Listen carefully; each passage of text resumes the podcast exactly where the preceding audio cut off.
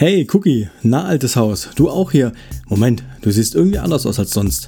Friseur? Nein, stimmt, Brille, du trägst eine Brille. Ah, ich verstehe, ja klar. Man wird älter, die Augen werden schlechter. Naja, da muss man schon mal eine Brille tragen. Aber Moment, soll die Brille wirklich verschleiern, dass das ein ganz anderer Schauspieler ist?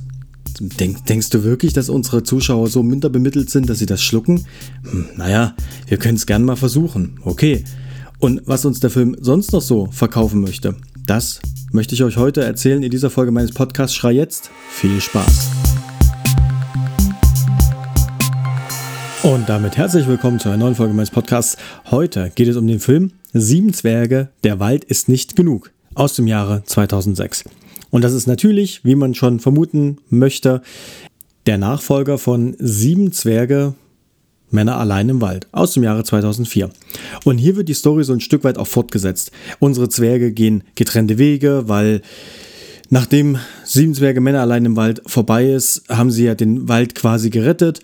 Und naja, sie wollen mal was Neues machen. Sie wollen sich selbst verwirklichen, sich selbst finden. Sie wollen einfach mal andere Dinge sehen als den Wald und gehen weg. Und zwar mehr oder weniger in die reale Welt.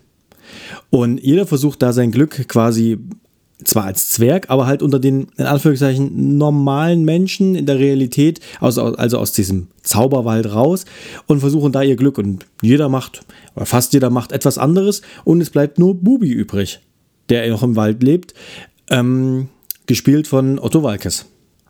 Aber unabhängig davon, was die, wie die Story weitergeht oder was die, was die Zwerge jetzt machen, geht es ja auch im Wald weiter. Wie wir aus dem ersten Teil wissen, ist der Anführer der sieben Zwerge war ja der eigentliche König und hat seine Krone zurückgefordert und auch zurückbekommen. Und seine Tochter ist ja Schneewittchen. Und die ist sozusagen also die Prinzessin. Ja, richtig? Prinzessin, ja. Auf jeden Fall, die bekommt ein Kind oder hat ein Kind bekommen und jetzt kommt das Rumpelstilzchen auf den Plan und will das Kind, also das ist ja auch wieder eine, eine Märchengeschichte, das wissen wir ja, will das Kind der ähm, Prinzessin stehlen, außer man sagt seinen Namen innerhalb von, ich glaube, zwei Tagen in dem Film.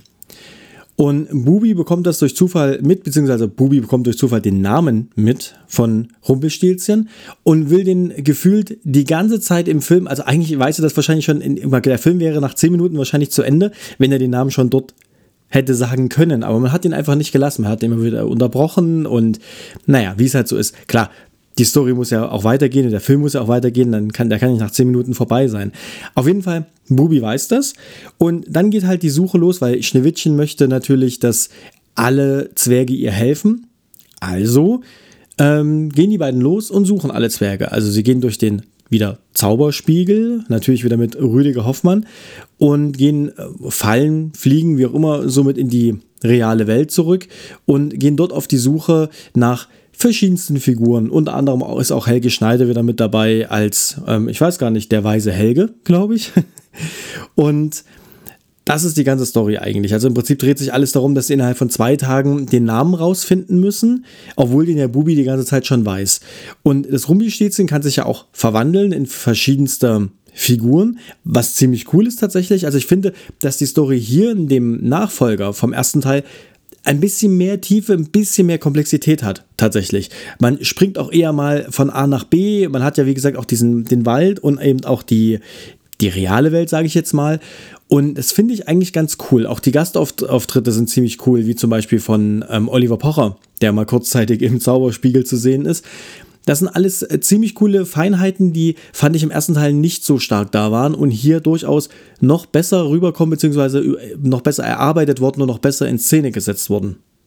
Daher bekommt der Zuschauer, wie ich finde, hier einfach eine etwas bessere Story geliefert. Also er muss etwas mehr mitdenken, auch wenn der Humor, der Stil des Humors genauso flach ist wie im ersten Teil. Aber ich finde trotzdem, der Film ist ein bisschen, ja, einfach ein bisschen besser herausgearbeitet, die Story. Ein bisschen ganz minimal komplexer. Ähm, nicht wirklich komplex, aber halt ein bisschen komplexer als im ersten Teil. Und dadurch finde ich, hat der Zuschauer hier ein bisschen mehr ähm, Anteil an dem Film, weil er halt ein bisschen mehr mitdenken muss. Das finde ich gar nicht schlecht, ehrlich gesagt. Ansonsten von den Darstellern her ist es quasi wie im ersten Teil, also dass Cookie ausgetauscht wurde, was ich ein bisschen blöd finde tatsächlich. Das ist schade. Der neue Cookie macht aber auch einen guten Job, das äh, verkörpert von Gustav Peter Wöhler. Und das passt schon ganz gut, aber es ist halt schade, man sieht es halt als Zuschauer. Fertig. Ja, und dann, das kann auch nicht darüber hinwegtäuschen, dass er jetzt eine Brille trägt. Sorry. Aber ist okay. Es ist ein anderer Darsteller. Mein Gott, passiert manchmal. Ansonsten sind die gleichen Zwerge wieder vertreten, außer natürlich, weil es ja wieder sieben sein müssen. Einer ist natürlich neu dazugekommen, nämlich der Ralfi, gespielt von Norbert Heisterkamp. Der will ja schon im ersten Teil immer dazustoßen zu der Gruppe, zu den elitären Kreis. Aber er darf ja immer nicht, weil es sind ja nun mal sieben Zwerge. Und da ja der König hier noch der Anführerzwerg ist im ersten Teil, darf er nicht mitspielen. Im zweiten Teil ist er aber auch der König der König und damit ist er der Anführerzwerg weg. Und damit ist ein Platz frei. Und damit es wieder sieben Zwerge sind, rutscht Ralfi nach. Ansonsten, wie gesagt, Bubi äh, von Otto Walkes gespielt, Speedy Martin Schneider, Sunny von Ralf Schmitz, Cookie hatte schon gesagt, ähm, Claudi von Boris, Boris Alinovic, Alcinovic und Chaco natürlich auch wieder dabei von Mirko Nonchev gespielt. Also hier wieder die gleichen Darsteller größtenteils. Wie gesagt, Helge Schneider auch wieder als der weiße Helge, Rüdiger Hoffmann, Nina Hagen ähm, und natürlich wieder Cosma Shiva Hagen, also die Tochter von Nina Hagen als Schneewittchen. Passt. Also alles wieder dabei und auch von der schauspielerischen Leistung her gleich gut wie im ersten Teil. Also man kann wirklich sagen, der knüpft an sich komplett an den ersten Teil an, was den Stil des Humors angeht, was die schauspielerische Leistung angeht, was die Darsteller generell angeht, also die Besetzung und natürlich auch die Charaktere. Christian Tramitz hat auch wieder einen kleinen Auftritt als Jäger, wie auch im ersten Teil. Und von dem her kann man hier, wenn man den ersten Teil kennt, genau das wieder erwarten. Es ist nicht schlechter, aber auch nicht besser. Das zieht sich auch bei der musikalischen Untermalung und bei der Akustik und dem Bildmaterial fort. Das ist alles genauso wie im ersten Teil. Die musikalische Untermalung fand ich okay, jetzt nichts herausragendes, genauso wie Optik und Akustik des Films, also Töne des Films, alles auf einem, auf einem normalen Niveau, sage ich mal. Leider überhaupt nichts herausragendes, aber auch nicht schlecht. Es passt halt einfach zum generellen, sagen wir zur generellen Qualität des Films. Ja, das fügt sich alles relativ gut, also so gesehen ist es ein sehr stimmiges Bild, fügt sich alles relativ gut ein. Es ist aber eben insgesamt das Gesamtpaket jetzt nicht herausragend. Das muss man einfach ganz klar sagen. Aber ist okay, gibt es halt eben auch nichts zu meckern und das ist ja in Ordnung. Und das bringt uns auch direkt zum Fazit, weil viel mehr gibt es über den Film auch nicht zu erzählen, ehrlich gesagt, weil ich möchte auch nicht weiter spoilern, falls sich den Film doch jemand anschauen möchte. Und zwar kann ich ihn genauso wie den ersten Teil nur bedingt empfehlen. Wenn man Fan ist von Otto oder Fan von dieser Art von Humor ist, dann kann der Film durchaus etwas für einen sein, keine Frage. Aber wenn man ein bisschen, ich sag mal, diffizileren Humor, Humor haben möchte oder einfach eine komplexere Story oder einfach ein bisschen mehr oder wie auch immer, dann ist der Film nichts für einen. Wenn man halt kein Fan von Otto jetzt zum Beispiel ist, ähm, wie ich es jetzt bin, also ich bin Fan von Otto, aber selbst mir hat der Film nicht so gut gefallen, weil ich finde einfach, es gibt andere Sachen, speziell jetzt von Otto, die einfach lustiger sind, wie ich finde.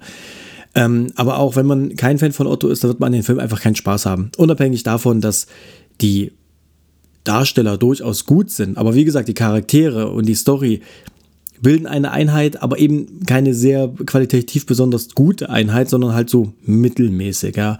Und genauso ist halt eben der ganze Film. Von daher kann ich das wirklich nur empfehlen, wenn man weiß, auf was man sich einlässt als Zuschauer, wenn man weiß, dass man diese Art von Humor wirklich mag und darauf steht und das auch sehen möchte. Wenn euch diese Folge meines Podcasts gefallen hat, dann freut mich das auf jeden Fall und ich hoffe, ich konnte euch ein bisschen was über den Film erzählen und gegebenenfalls, der Film geht übrigens anderthalb Stunden, gegebenenfalls diese anderthalb Stunden euch ersparen, sage ich jetzt mal oder sogar drei Stunden, wenn wir den ersten Teil mit dazu zählen. Wenn ihr mir schreiben wollt, könnt ihr das gerne machen oder podcast.schrei.jetzt. Und ich hoffe natürlich, wir hören uns bei der nächsten Folge meines Podcasts wieder. Bis dahin, ciao.